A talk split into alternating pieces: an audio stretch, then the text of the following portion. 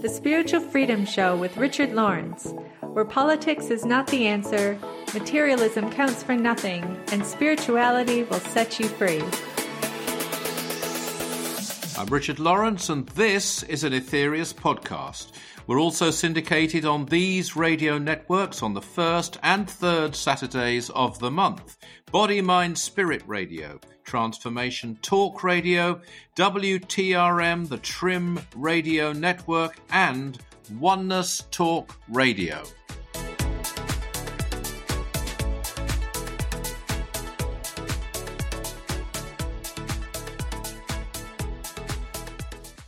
Well, welcome to the Spiritual Freedom Show again.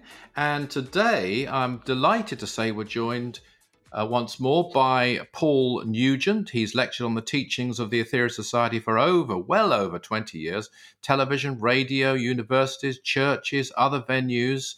Uh, the last few years of Dr. King's life, Paul was very closely one of those who was at his side, helping him in a very difficult period of uh, Dr. King's life, uh, in uh, mainly at his residence in Santa Barbara.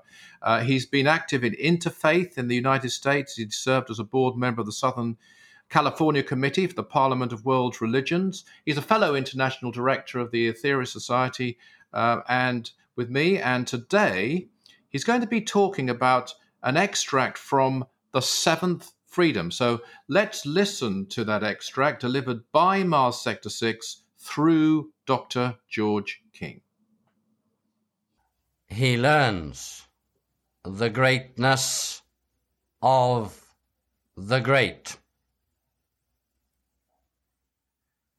Uh, to him, the divine is reflected uh, through his masters upon Saturn.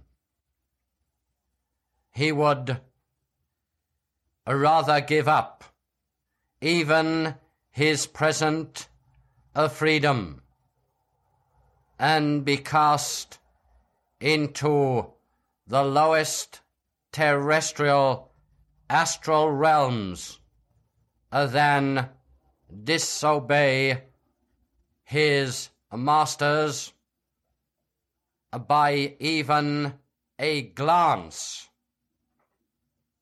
by even a glance. This passage has always stuck out to me for, for all kinds of reasons. He learns the greatness of the great.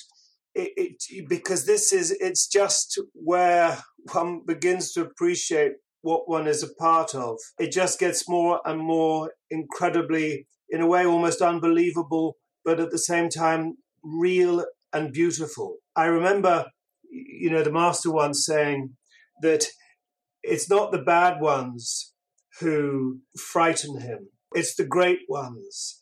Because they just fill one with awe. They filled him with awe. They made him cry in their greatness, in their beauty, in their just profound beingness. And so I just find that particular sentence inspiring. The great, the greatness of the great. What a beautiful thing to contemplate. To him, the divine is reflected through his masters upon Saturn, uh, and this sort of, in a way, almost brings it, dare I say, more down to home. But these interplanetary masters just sort of so incredibly advanced, but they are themselves uh, in awe of the of the perfects of Saturn, of course, in the eighth freedom. And then there's this other line he would rather give up even his present freedom and be cast into the lowest terrestrial astral realms than disobey his masters by even a glance, by even a glance.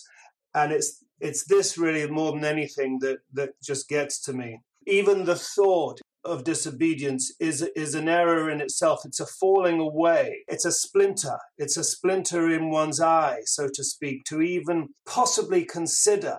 There's one particular thing I'd like to relate to the master in that, but before I do, this is what something else that came to me when I reread this earlier today. Dare I say it reminded me of a poem I wrote many years ago called A Meditation. And there's a line in this poem that I think anybody reading this poem would have difficulty to understand. But to me, not only is it clear, but it ties in with this rather give up his present freedom and be cast into the lowest terrestrial astral realms than disobey his masters by even a glance. And I just want to read this not long, but this poem, which is called a meditation. And I write deep within the confines of my mind, the window with the sun against my side I glanced a piece of nothing there, and knew it was my pride. Where does one go? Where is one? Then asking, Is it me? I cried ten thousand thousand tears. I touched this unity, the heartache and the reverence, the Godhead standing near. I knew there was no settlement.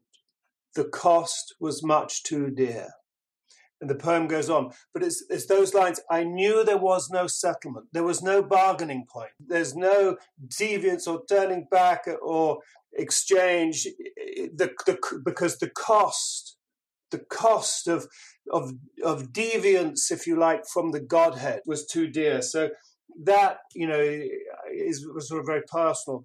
And last of all, I think the master was very conscious of this line in the Nine Freedoms because he knew that we didn't follow his instructions in the way that he'd necessarily given them, and or sort of thought we had a better way of doing something, and uh, he was he was conscious of that, and he just knew that it was terrestrial foible and weakness, and he had, I suppose, regrettably and reluctantly to make allowance for it. You know, the, the, the real masters, they, they don't disobey their masters by even a glance. But when you look at the, the greatness of the great and what we're a part of and where we're going, it just is incredibly awe inspiring. And that is why I have chosen this passage. Well, uh, really good to hear Paul reading one of his. I do remember Paul's poems, yes, and uh, a very, very insightful uh, poem. That was written, I think, a long time ago by Paul, and this incredible revelation there about the the whole psychology and deference, total deference of these cosmic masters to uh, their Saturnian masters uh, it is a, it is indeed a, a, lesson to all of us. Uh, what what say you, Darren? Yeah, I think interesting what you said there about the poem as well. I mean, I got chills just uh, listening to him read that. Just mm. you know, reflecting on you know the profundity of some of the points as a, as reflected in the Nine Freedoms, and certainly interesting what he says there about you know once you realize God, you also realize the cost of turning away from it in that way. But I guess there's a couple things he said too that you know, perhaps some listeners might might think sound a bit strange, you know, that people didn't always follow Dr. King's instructions, even though he was a, a master, and assuming a proven master to them. You know, I'm not judging, I wasn't there, but you know, you were very close to Dr. King and, and worked directly with him every day for a long period. So I was interested in what you know your own experience of that was. Yes, um, well, I think it does need explanation because you. I certainly want to be clear here. People weren't going around deliberately disobeying Dr. King's instructions. they wouldn't have okay, been okay. there if they if they'd wanted to do that.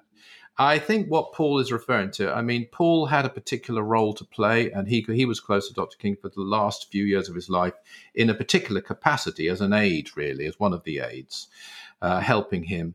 And there's no doubt uh, that there were people um, who didn't obey Dr. King's instructions perfectly. I think partly it was memory, it was forgetfulness, it was human foible I don't believe there were people going around saying, well, he told me to do this, but I'm going to do that. Um, or if, if mm. that did happen, very rarely, I, I can't at this point, at this moment, think of an example. I can, though, think of people who disagreed with Dr. King. And they wouldn't have disagreed with him, let's be clear here, on, on um, metaphysical, occult, um, philosophical matters at all, ever but might have disagreed with him on procedure over mm. certain types of task. And they would um, say this, and often they'd be wrong. Um, I, I think, though, for the most part, even such people, I'm certainly not going to name any names, would still have obeyed him. They would, even if they did disagree. And mm. isn't that the point there? Uh, it's about obedience as opposed to agreement. Um, people might find it very strange to hear that anyone could have even disagreed with him. Uh, that I, I must say, I was in a very unusual position in that I was told by Dr. King uh, in the la- uh, say the last ten years of his life, uh, actually instructed by Dr. King to disagree with him if it was an important matter. Now, I don't know whether anybody else was so instructed, by the way, uh, other than Lady Monique, his wife. So that may or may not have applied to other people, but it did apply to me, which I found extremely difficult. And I didn't always get it right.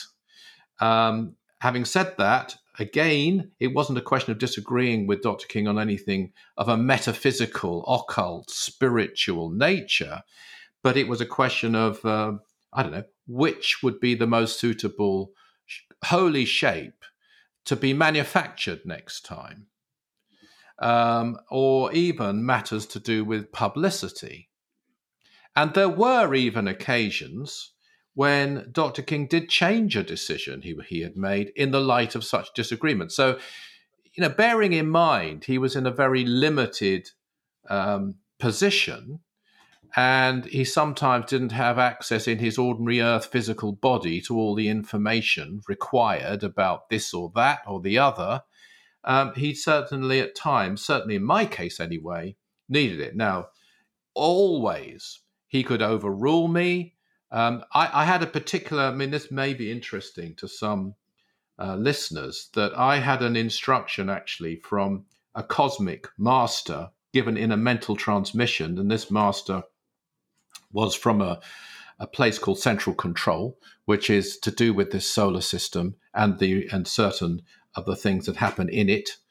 Um, and that instruction was that because of the position I was in, um, I had to be willing to tell Dr. King things, even when he didn't always want to hear them.